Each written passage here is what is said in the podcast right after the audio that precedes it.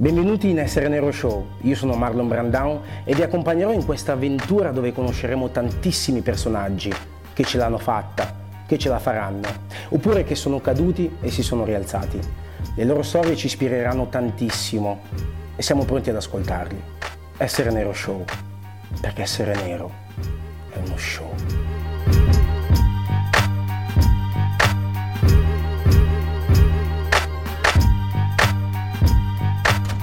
Benvenuti nella prima puntata di Essere Nero Show, questo è il salotto di Essere Nero Show e come primo ospite abbiamo un super ospite, Antonio Di Chele Di Stefano. Benvenuto. Ciao Marlo. Benvenuto in Essere Nero. abbiamo uno scrittore, un, un regista, abbiamo un artista proprio tondo, grande, un grande artista, secondo me. Allora, ti spiego un pochettino come funziona Essere Nero Show. Um, agli ospiti gli daremo una busta ad inizio puntata, tu la leggerai e, e dopo dici quello che pensi. Ok. Va bene? Vai. Benvenuto in Essere Nero Show. Leggiamo. Vai. Scritta da te? Sì. Non sono scrittore come te, quindi lasciami stare. allora, Antonio Di Chele Di Stefano è uno scrittore e regista. Anzi, dargli una categoria, un ruolo sembra quasi banale. Antonio di più, ma probabilmente neanche lui lo sa. Se devo descrivere Antonio, lo descriverei come un uomo con un velo malinconico permanente, in ogni sua intervista mi sembra quella persona che ti legge le labbra quando parli, che ha perennemente un foglio bianco ed una penna dentro la testa per annotarsi ogni particolare di quello che sente e di quello che vede. Antonio è troppo per gli anni nostri, è troppo per questa tecnologia che toglie i sentimenti. Non ha bisogno di emozioni, da lacrime pure. Lo vedrei bene a metà degli anni 90, dove essere artista come lui voleva dire essere artista veramente. Dove la gente non si fermava alla prima visione, dove avevi margini d'errore e dove gli uomini potevano ancora piangere. Antonio Di Chiedi Stefano il pescatore di asterischi. Canzoni di Samuele Bersani, vai ad ascoltare. non lo conosco. E sì, nel senso che... Eh, non so, guarda, questa cosa della malinconia... Ehm, a volte, nel senso che ci sono giornate in cui sono felicissimo, proprio felicissimo, e giornate in cui non è che sono triste, ma che penso molto a come sarebbero potute andare le cose se. C'è proprio giornate in cui faccio tantissimo questa cosa. E penso tanto, io penso tantissimo, e questo è il mio problema. Eh, non so se ti succede anche a te, io proprio cerco, io cerco il trucco, il tranello in ogni cosa. Eh, se conosco una persona nuova, se c'è una nuova amicizia. Lo studi bene, studi bene tutto. Cerco se c'è un tranello, sempre. Questo è un problema perché a volte bisogna solo godersi le cose. Vero. E, ehm, e, poi sai, ti dico, io sono molto contento di vivere questi anni. Mi piace molto a me il 2022, 2023 perché mi danno positività, poi eh, no, anche i social, no scusami, i social, sì, le, le, app, Whatsapp ti permette di sentirti sempre con eh, i genitori, i parenti in Africa. Ti ricordi prima com'era che compravi la scheda? Sì, che lì? andavi... Mannaggia. Beh, però, però, per esempio, quella cosa a me un pochettino manca. Sì. Perché c'era quell'attimo, no? Adesso è in qualsiasi momento. Sì. Però prima c'era l'attimo in cui, ok, vado a chiamare il mio paese, vado, eh, vado sì. a chiamare i miei parenti. E io mi godevo di più quel momento, ero più contento. Invece adesso eh, ricevo la chiamata dall'Angola e dico, ah ok, Invece prima no, era un'altra cosa. No, sai, anche per i miei genitori tipo la scoperta dei social è stata un, una figata, perché poi loro hanno iniziato a cercare i parenti, no? a scriversi, parlarsi. Invece per me, guarda, mi, mi, piace tantissimo perché mio nonno mi videochiama quasi sempre. Mm-hmm. Bellissimo. Sei diventato esperto. È bellissimo. mi chiami... L'altra volta mi ha videochiamato perché aveva bisogno di, una, di un'applicazione per il PC per montare i video, perché lui fa, mm, sì. gli fanno i video in giro. Ho bisogno di questa applicazione. Allora gli ho mandato la foto.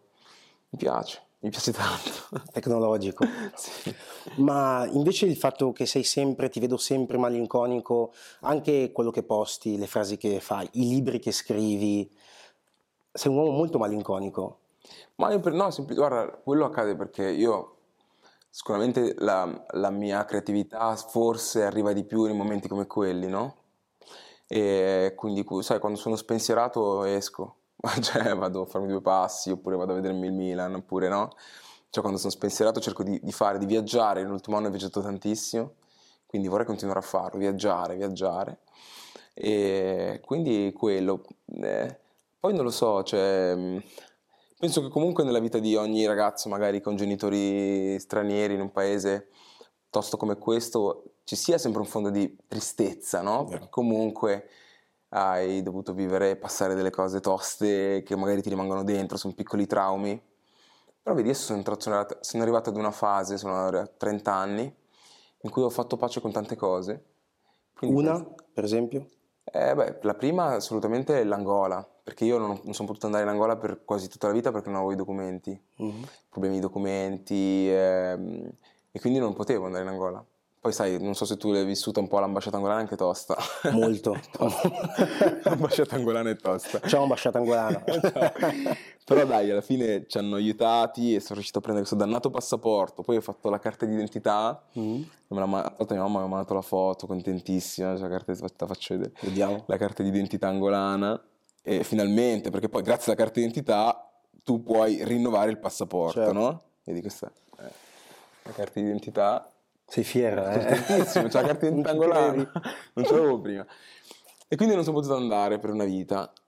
E appena potuto ho aspettato perché volevo andare con le mie sorelle. Mm-hmm. Quindi ho aspettato che sistemassero anche i loro problemi. Poi siamo andati, abbiamo fatto questo viaggio e è stato bellissimo. Sì, casa. Bellissimo. Quindi quello erano le... E poi andare, andare lì, cosa, ti, cosa, cosa accade?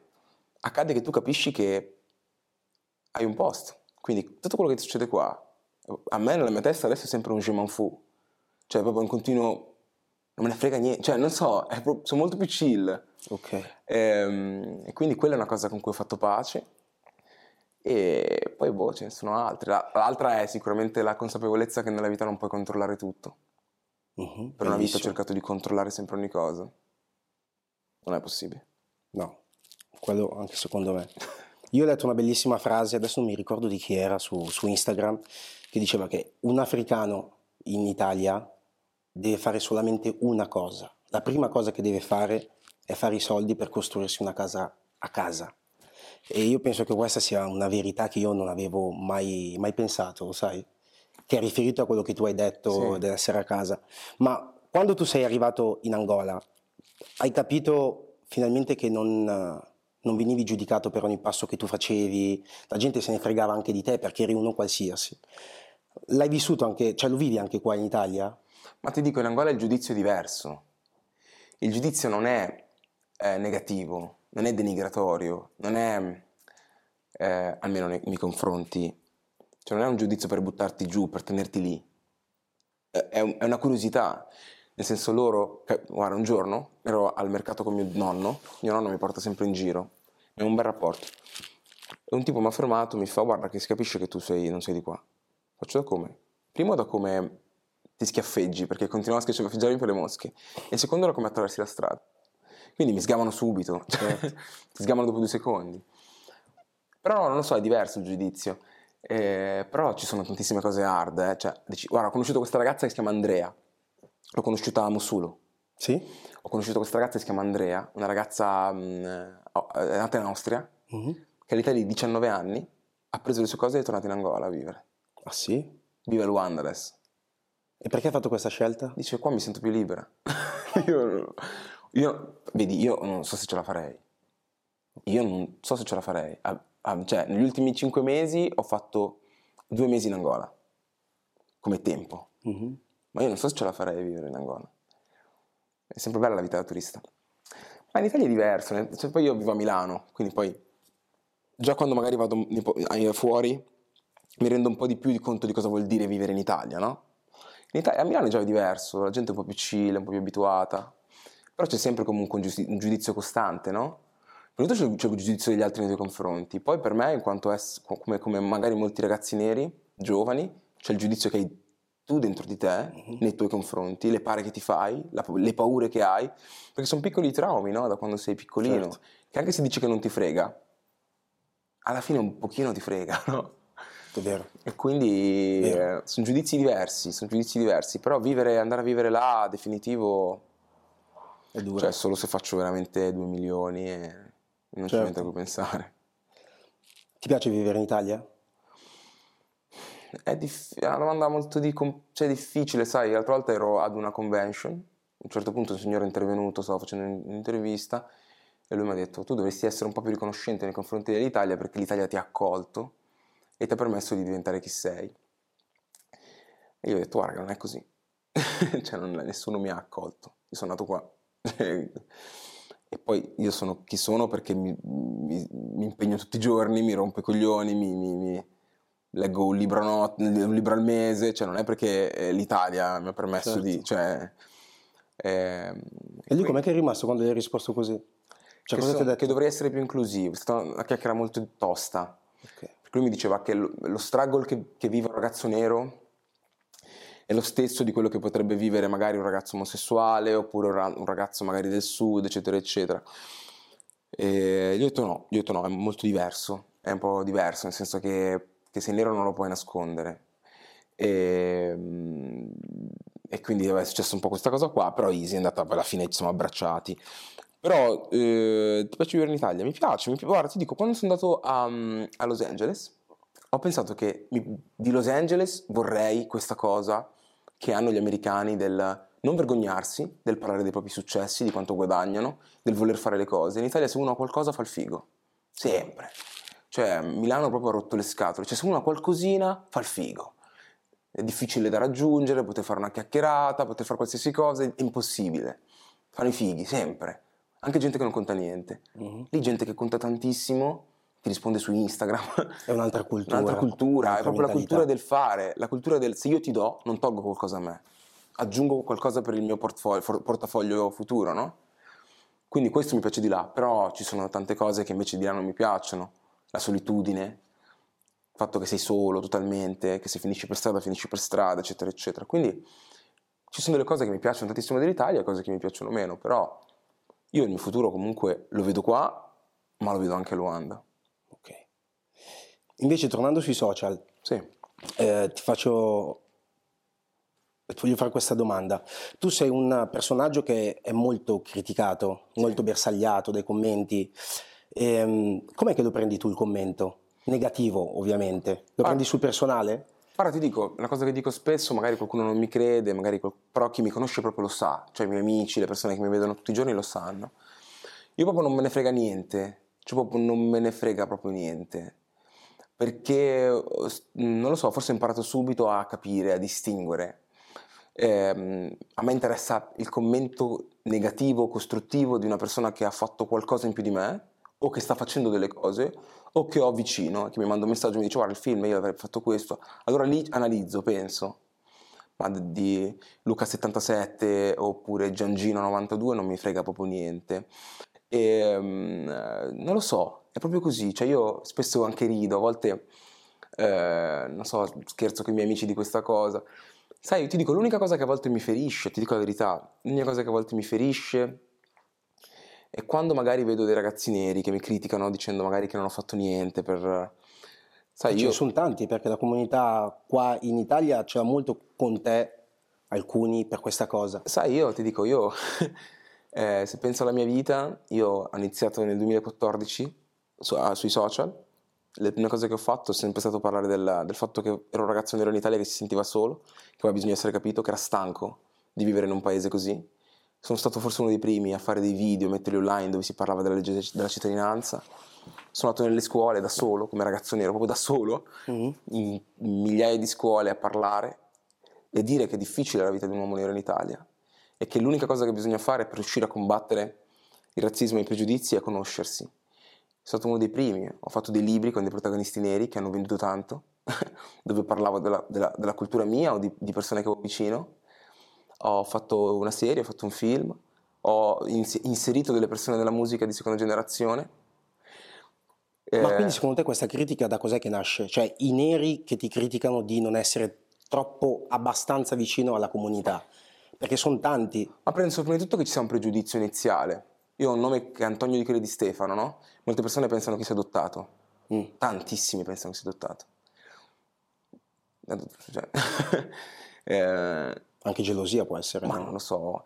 Sai, molti pensano che sia adottato, mi dicono sempre che sia adottato come se fosse un...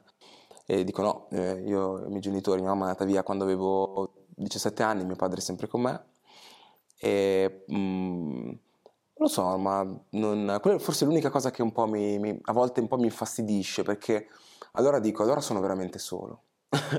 cioè, non, né di qua né di là, allora sono veramente solo. Però poi alla fine, amen. Eh, non so perché questa cosa accada, ma non mi interessa nemmeno. Cioè, a volte ci penso, però, però mm, come sei diventato nemmeno maturo? Perché, ma non è cioè, questione di che cosa vuoi tu dalla vita? Mi chiedo, mi guardandomi allo specchio. Vuoi che la gente ti scriva che sei un grande o vuoi fare realizzare quasi tutto quello che pensi? Non puoi mettere d'accordo tutti. E va benissimo così. Andiamo a parlare delle tue opere d'arte. Libri, uh, hai S Magazine, hai fatto una, un film su, su, su, Netflix, Zero, che ha ricevuto per esempio tantissime critiche, non è piaciuto, ma anche tu stesso hai detto che non eri soddisfatto del lavoro. No, io non sono mai stato soddisfatto di Zero, ma anche, anche le persone che ci hanno lavorato lo sanno dal primo giorno, anche Netflix stessa lo sa. Eh, che, non ero, che non ero contento dell'operato. E perché non ti sei fermato? Perché ho avuto paura eh, perché ho avuto molta paura, sai, tu comunque sai, entri dentro un meccanismo, un meccanismo molto grosso e dici, minchia, questi sapranno quello che stanno facendo. Certo. Cioè, minchia. E poi invece no, scopri, ma è giusto, è giusto, ma alla fine ho capito che è giusto, nel senso giusto perché impari delle cose. Scopri che l'unica cosa che conta è fare delle cose che ti piacciono. Io l'ho sempre fatto nella vita, molte volte ho avuto ragione, ho avuto successo nelle cose che mi piacevano, molte volte, altre volte magari no. E, però mi, è servito, però Zero mi ha dato tanto, mi ha dato degli amici nuovi, tutti i ragazzi del cast sono miei amici, come se facessero parte della mia famiglia. Mm-hmm. Esperienza, perché comunque adesso ho una, una, maggiore esperienza e non permetterò mai più a nessuno di, di dirmi come dovrò fare le cose. E poi, e poi basta, e poi contatti. quindi l'unica cosa che bisogna fare è andare avanti e cercare di correggere il tiro. Sei andato avanti, hai corretto il tiro ed è arrivato Autumn Beat. Sì. Cosa ne pensi di auto... Cioè, adesso, pensando a come è uscito, sei soddisfatto o no? Ma considera che Autumn Beat è un'opera prima, no? Io questa è la prima volta che, che facevo un regista, è stata un'esperienza molto bella, difficile a volte, e prima volta che scrivevo un film. Sono molto contento, cioè mi ha scritto tantissima gente, sorpresa, perché partivano da zero, eh, sono sicuro che mi permetterà di poter fare altri lavori. Mm. Guarda, è un film semplice, ho cercato di fare una storia semplice, qualcosa che fosse vicino alle mie corde, alla musica, una famiglia black congolese. Io, io sono angolano, ma i miei genitori sono, sono, scappati in Congo durante la guerra in Angola e quindi eh, conosco anche molto la cultura congolese. E quindi io come se fossi, tanta, come se fossi un miscuglio di tante culture, no? Io parlo l'ingala, perché i miei genitori me l'hanno insegnato, e quindi ho, ho, inserito anche questi elementi all'interno di questo film. Sono veramente contento, con, con Amazon abbiamo fatto un lavoro incredibile e vedi però quello che ti dicevo prima, no? Eh, giusto, eh, forse è stato, me- è stato meglio sbagliare all'inizio, perché così almeno no, ho potuto correggere il tiro e sono convinto che il prossimo verrà meglio e quello dopo ancora verrà meglio. E poi magari tornerò a fare una serie. Ho visto, io ho visto, ho visto Autumn Beat e non ti ho mai dato il mio giudizio, ho aspettato uh, per dartelo. E io sono un ragazzo che piange tanto, ah. non mi vergogno di dirlo, non mi interessa, ma anche per i film, eh, per esempio. E Autumn Beat, il finale, mi ha fatto, mi ha fatto piangere. Grazie. Te lo giuro. Non me lo aspettavo neanch'io, ok? Perché um, come magari tanti altri avevamo in mente zero, però è proprio come storia è stata tutta un'altra cosa e, e a me è entrata molto quindi ti faccio i miei complimenti e io non faccio tanti complimenti così a caso, eh. quindi complimenti veramente. Grazie, grazie. Adesso il prossimo passo qual è? Ma I prossimi passi sono molteplici. Allora, ehm, te li racconto, tanto non ho, non ho, paura di...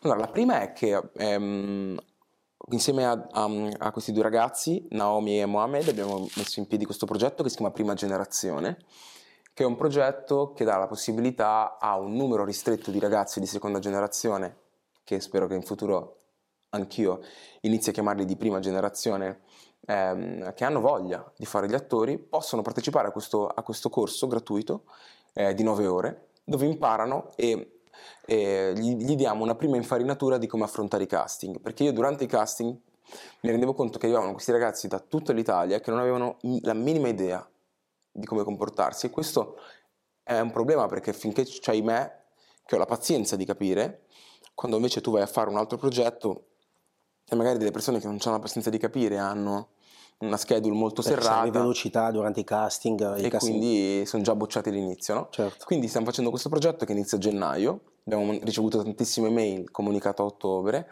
gratuito, la mia speranza è quello di farlo ogni anno, tutto finanziato da noi e, e quindi questo è il primo, si, si, faranno tre lezioni da nove ore, un totale di nove ore con, de, con degli insegnanti, attori, wow. sono attori, eh, gente di teatro, gente del cinema e adesso l'altra cosa che voglio fare è trovare dei cast director che possano vedere i contenuti di questi ragazzi e poterli inserire Già all'interno di, di, progetti se c'è la possibilità. Quindi questa è la prima cosa sto, su cui sto lavorando, la seconda è l'evento che abbiamo fatto che si chiama Black. Wow. Eh, io sono stato, io sono stato a, a, Los Angeles quest'estate e sono stato a tantissimi eventi dove eh, notavo il fatto che c'erano tutti questi eventi bellissimi dedicati alla cultura nera però che, che, che avevano come obiettivo quello di far sì che la cultura nera si parlasse. E allora vedevo tutti questi eventi, io sono stato a, a, Los Angeles, a questo Black Flea Market e ad un altro, dove oh, c'era la gente, era lì, si parlavano, si beccavano. Io ho, mille, ho, preso mille contatti, mille contatti, con il mio inglese super bad. E mi sono detto, ma perché non fare la stessa cosa? Allora su Milano ho contattato Marvely, Principe Barocco, Savage P, Didi e Patrizia e ho detto io voglio fare questa cosa e fare un evento ogni stagione dove varie menti creative italiane, black, si beccano, si parlano e cercano di costruire qualcosa. Ho fatto questo evento, è stato fighissimo, C'erano, c'era un ragazzo che aveva una focacceria, un ragazzo black che aveva una focacceria, un altro che aveva un ristorante, un altro che aveva un ristorante, un altro che era un programmatore, un tatuatore, eh, uno che aveva un, un negozio dove riparavano, riparavano telefoni, cantanti, produttori, gente che lavora nella discografia che cerca cantanti magari black. E allora tu vedi, allora tu sai che il giorno dopo qualcosa accade, certo. è impossibile che non accada. Quindi quella è la seconda cosa a cui sto pensando, il prossimo sarà in primavera mm-hmm. e poi voglio farne uno ogni anno e spero che diventi big, cioè io vorrei in un futuro prossimo avere, avere ospiti che vengono magari da fuori e ogni volta 500-600 ragazzi che, che, no, che invogliati a. E questa è la seconda cosa. Poi ora sto scrivendo un film. Un altro? Sì, sto scrivendo un film, ho mandato il soggetto ad una casa di produzione, sto aspettando che mi rispondano. È un film ambizioso, è un film che racconta Milano e, e spero, spero di poter andare in produzione già prossimo anno. Mi sono già fatto un'idea, una cosa che ho imparato dal film prima è che quando scrivi devi già pensare al budget. Questa è una cosa che, non, che vedo fare pochissime volte e quindi già mi sono, ho pensato a che budget mi immagino e quindi è un film che non costa neanche tanto, quindi spero di produrlo e di poterlo produrre io anche, okay. perché voglio iniziare a produrre le mie mm-hmm. cose e negli States lo fanno tutti e la proprietà dei contenuti è importante. Poi sto lavorando ad una serie, ad una serie per TikTok ah, sì? che voglio pubblicare il prossimo anno sulla legge della cittadinanza.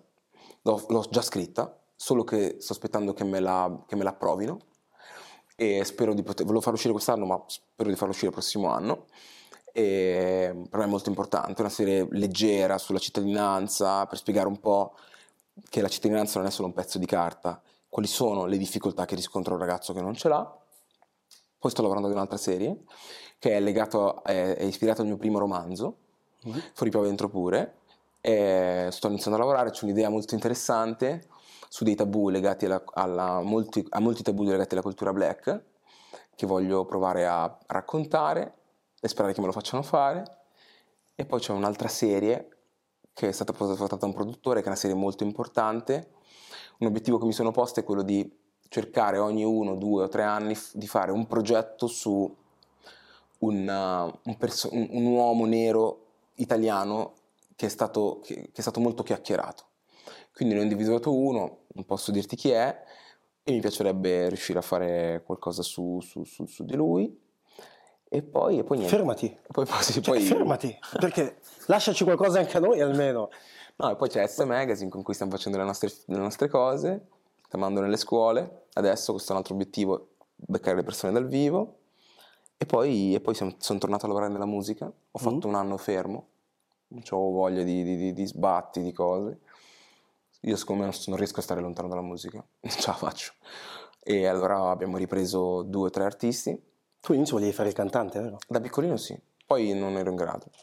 Sono molto più bravo a, a, fare, a, a lavorare dietro, ti dico la verità. Sono molto più bravo a stare dietro e a dire, va, per me dovresti fare così. Quindi adesso abbiamo degli artisti nuovi. E, e poi tra l'altro è Autumn Beat, questa Bravissimo, sì, la sì. storia di Autumn Beat. Bravissimo, io sono Tito. Sono molto più bravo a fare Tito. E poi niente, poi abbiamo artisti nuovi. L'obiettivo che mi sono posto è quello di avere sempre un 70% second gen, barra prima generazione, all'interno dei progetti che faccio, anche musicali. E guarda, ti dico, sarà un 2023 per me molto, molto positivo. Ma a proposito di second gen, um, io ho sempre odiato una cosa, sì. le etichette. Etichettare qualcosa, qualcuno, un gruppo. E, ehm, e mi sono reso conto che adesso noi stessi neri che siamo qua in Italia siamo noi che ci siamo auto-etichettati sempre e ci siamo esclusi dall'essere chiamati semplicemente italiani. Sì. Perché c'è Gen 2, afro-italiano, afrodiscendente. Tu cosa pensi riguardo a questo discorso?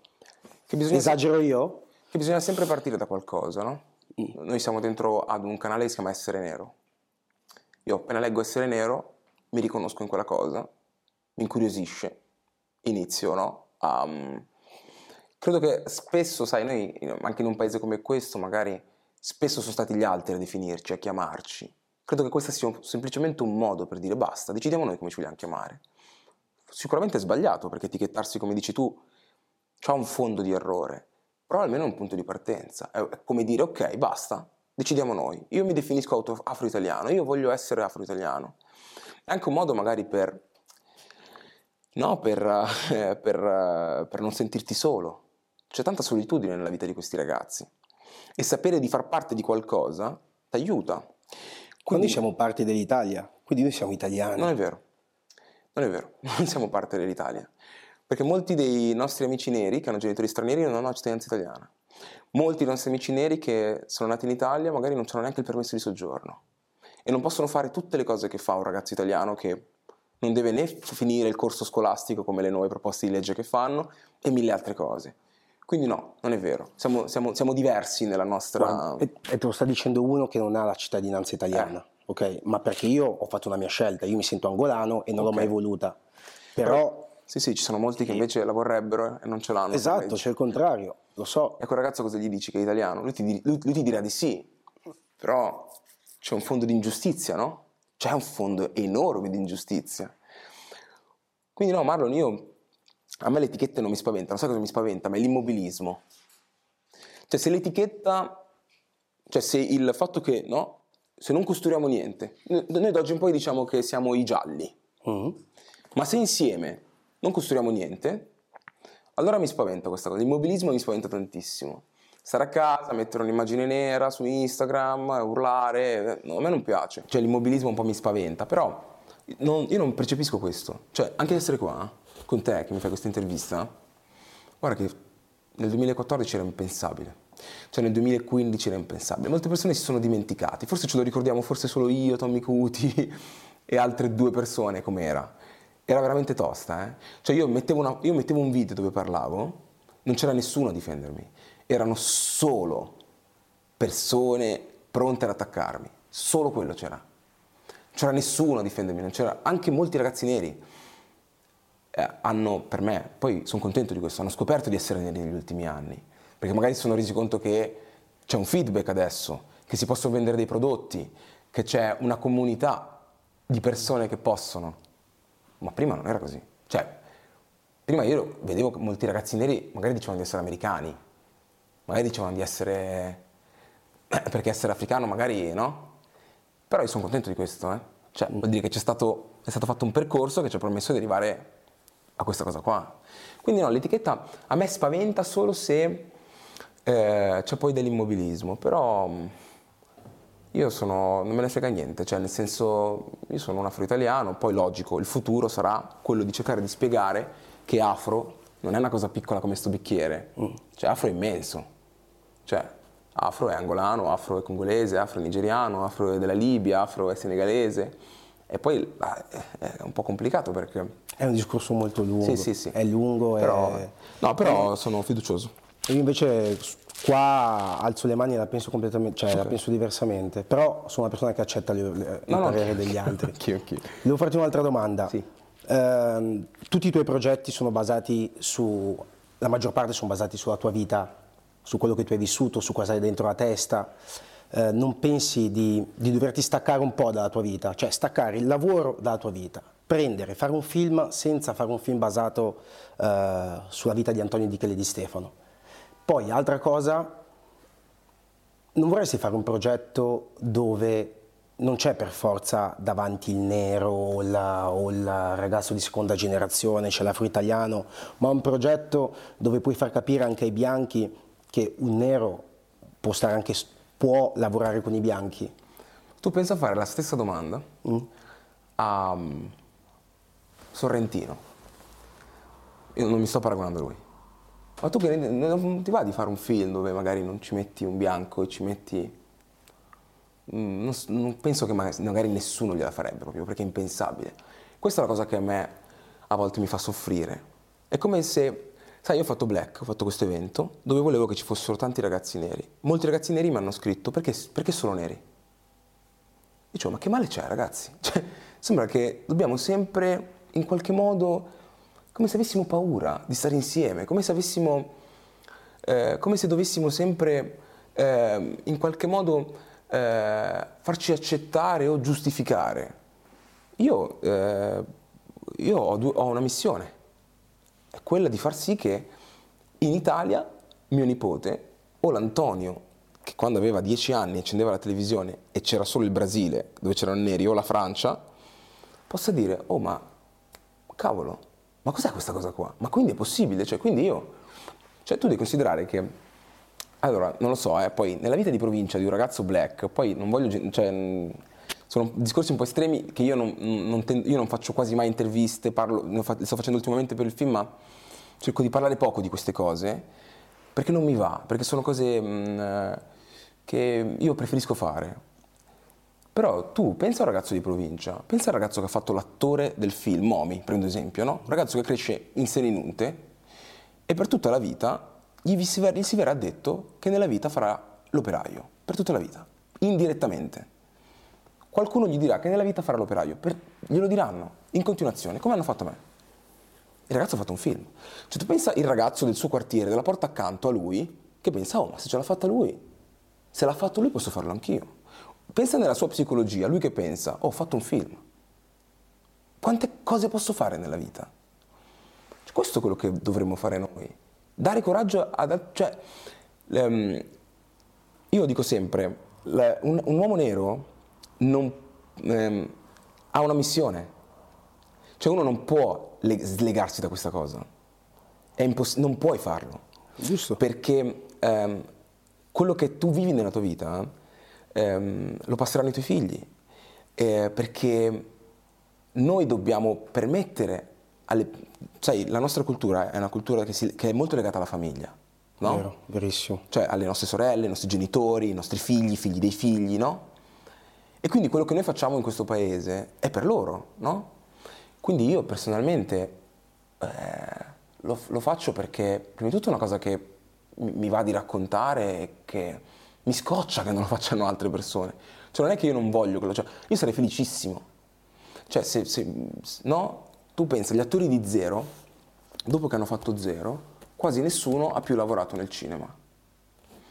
Hanno lavorato solo magari dopo che ho fatto il film io, eccetera, eccetera, e adesso qualcuno sta lavorando. L'unico che sta lavorando è Madior come modello, sì. molto bene. per me è folle.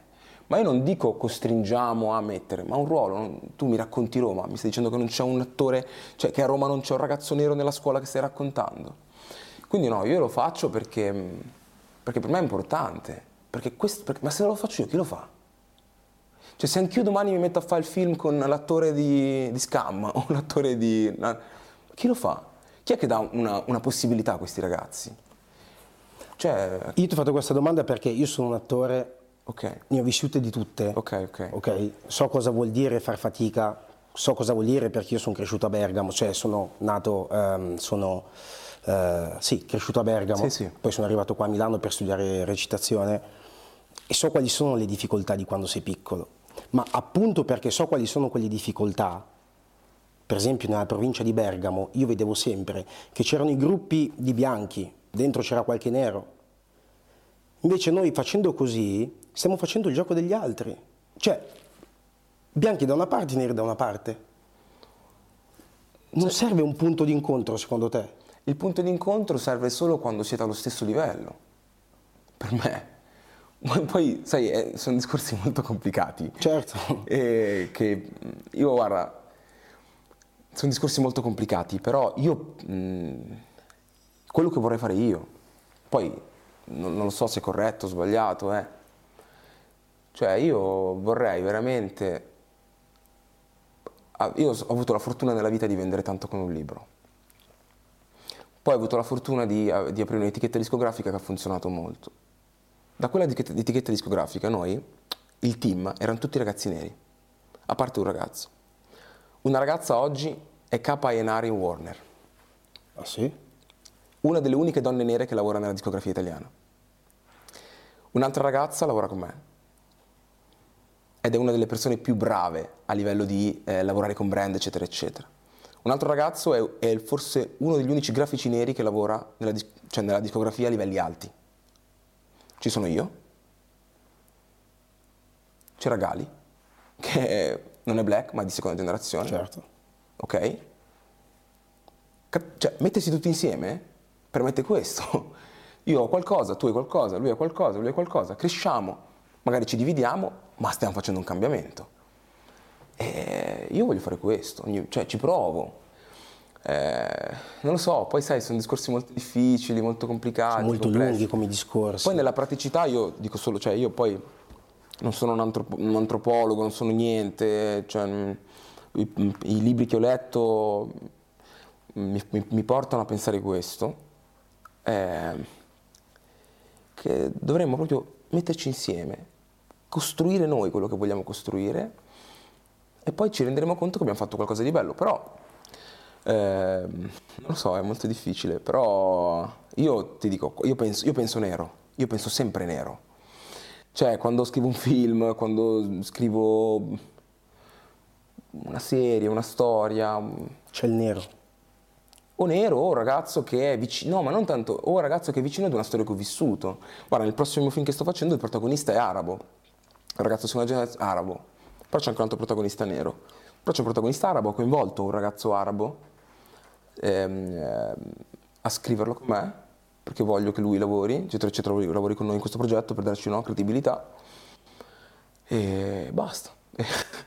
Però, sai, è un po' complesso, un po' complicato. Però l'unica mia speranza, ma Marlon, è... Guarda, ti dico questa cosa, poi io parlo tanto quando ci sono queste cose. Guarda che è difficile essere l'unico nella stanza, eh. Essere l'unico nero nella stanza è difficile. Poi fai zero. Io l'ho vissuto, lo so, Eh, e allora lo so. però è- se siamo in quattro, se siamo in cinque, è molto più facile. Se siamo in sette, otto, è molto più, fa- è molto più facile. È molto più facile spiegare delle cose che, che non- che un altro non può capire, è molto più facile raccontarle, è molto più facile, molto- credimi, è molto più facile. Ehm, però questa è una cosa che non capiranno in molti. Però No, io la capisco, eh. capisco quello che stai dicendo. Però in ogni cosa, secondo me, manca sempre, io sono uno fatto così, cioè in, in ogni cosa c'è sempre un qualcosa che non va, sì, che bisogna cambiare, pensarci bene e, e a vederla così, io sto vedendo, soprattutto nell'ultimo periodo in Italia, noi neri ci siamo stancati di essere trattati male.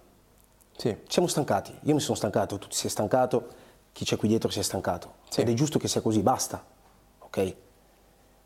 Però noi stessi neri stiamo creando una divisione.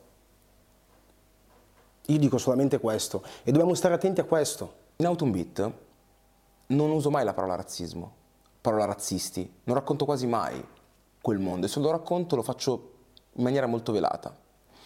Autumn Beat è un film molto inclusivo perché racconta la storia di una famiglia che potrebbe essere una famiglia di qualsiasi parte del mondo, per me. cambiando un po' la cultura. No?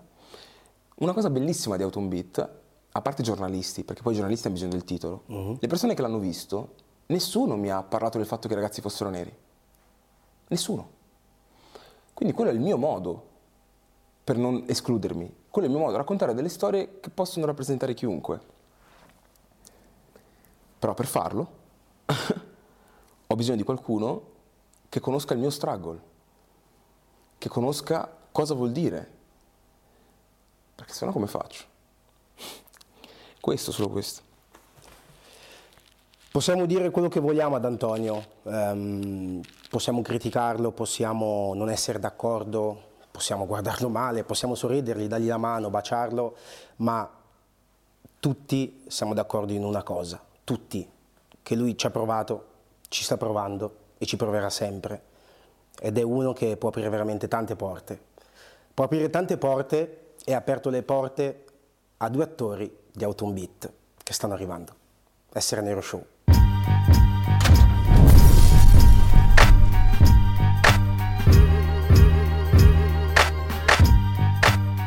Marco, Momi hanno fatto Tito e Pacco. E com'è? Bene, ragazzi. L'emozione? Ok. È stato bello, dai. Sì. Il dopo com'è? È bello perché um, allora io sono andato a scuola, tra l'altro anche a scuola l'abbiamo visto il film. Sì? Sì. Wow. C'è stata la professoressa di musica che ha detto dai, dacci la password o almeno cerchiamo di vederlo. Uh-huh. E um, basta, l'abbiamo visto con la, con la, prof di musica una, una parte e poi con, vabbè, con altri prof, comunque l'abbiamo quasi visto tutto. Ed è stato bello perché comunque anche molte persone mi hanno scritto hai spaccato, è stato bravissimo, così è stato bello. Eh, secondo voi arriveranno nuove possibilità per voi? Siete pronti a ricevere nuove possibilità? Sì, sì sono pronto e lo spero, cioè ci si spera. Voi siete, adesso ve lo dico da, da, quasi da fratello più grande, voi siete la possibilità che molti di noi non hanno mai avuto, molti di quelli che vi hanno visto non hanno mai avuto. Mm. E, e io sono veramente orgoglioso di essere rappresentato da voi, perché soprattutto nei film siete stati degli attori fantastici. Grazie. Ma a conoscervi dal vivo, a parlare con voi, a stare con voi, stato, siete delle brave persone e spero veramente che questo sia l'inizio di una lunghissima carriera, da attori, da cantanti, da calciatori, da quello che volete voi. Però mi auguro e spero e so che sarà così, che ogni vostro sogno si realizzerà. Mm. Quindi avete una comunità dietro di voi che vi spinge al massimo, noi faremo sempre il massimo per, per aiutarvi. Complimenti a voi, complimenti a Momi, complimenti a Marco, Tito e Paco di Autumn Beat. È finita la puntata di Essere Nero Show, grazie per essere stati con noi. Ci vediamo alla prossima puntata con un ospite sempre speciale. Essere Nero Show, perché essere nero è uno show.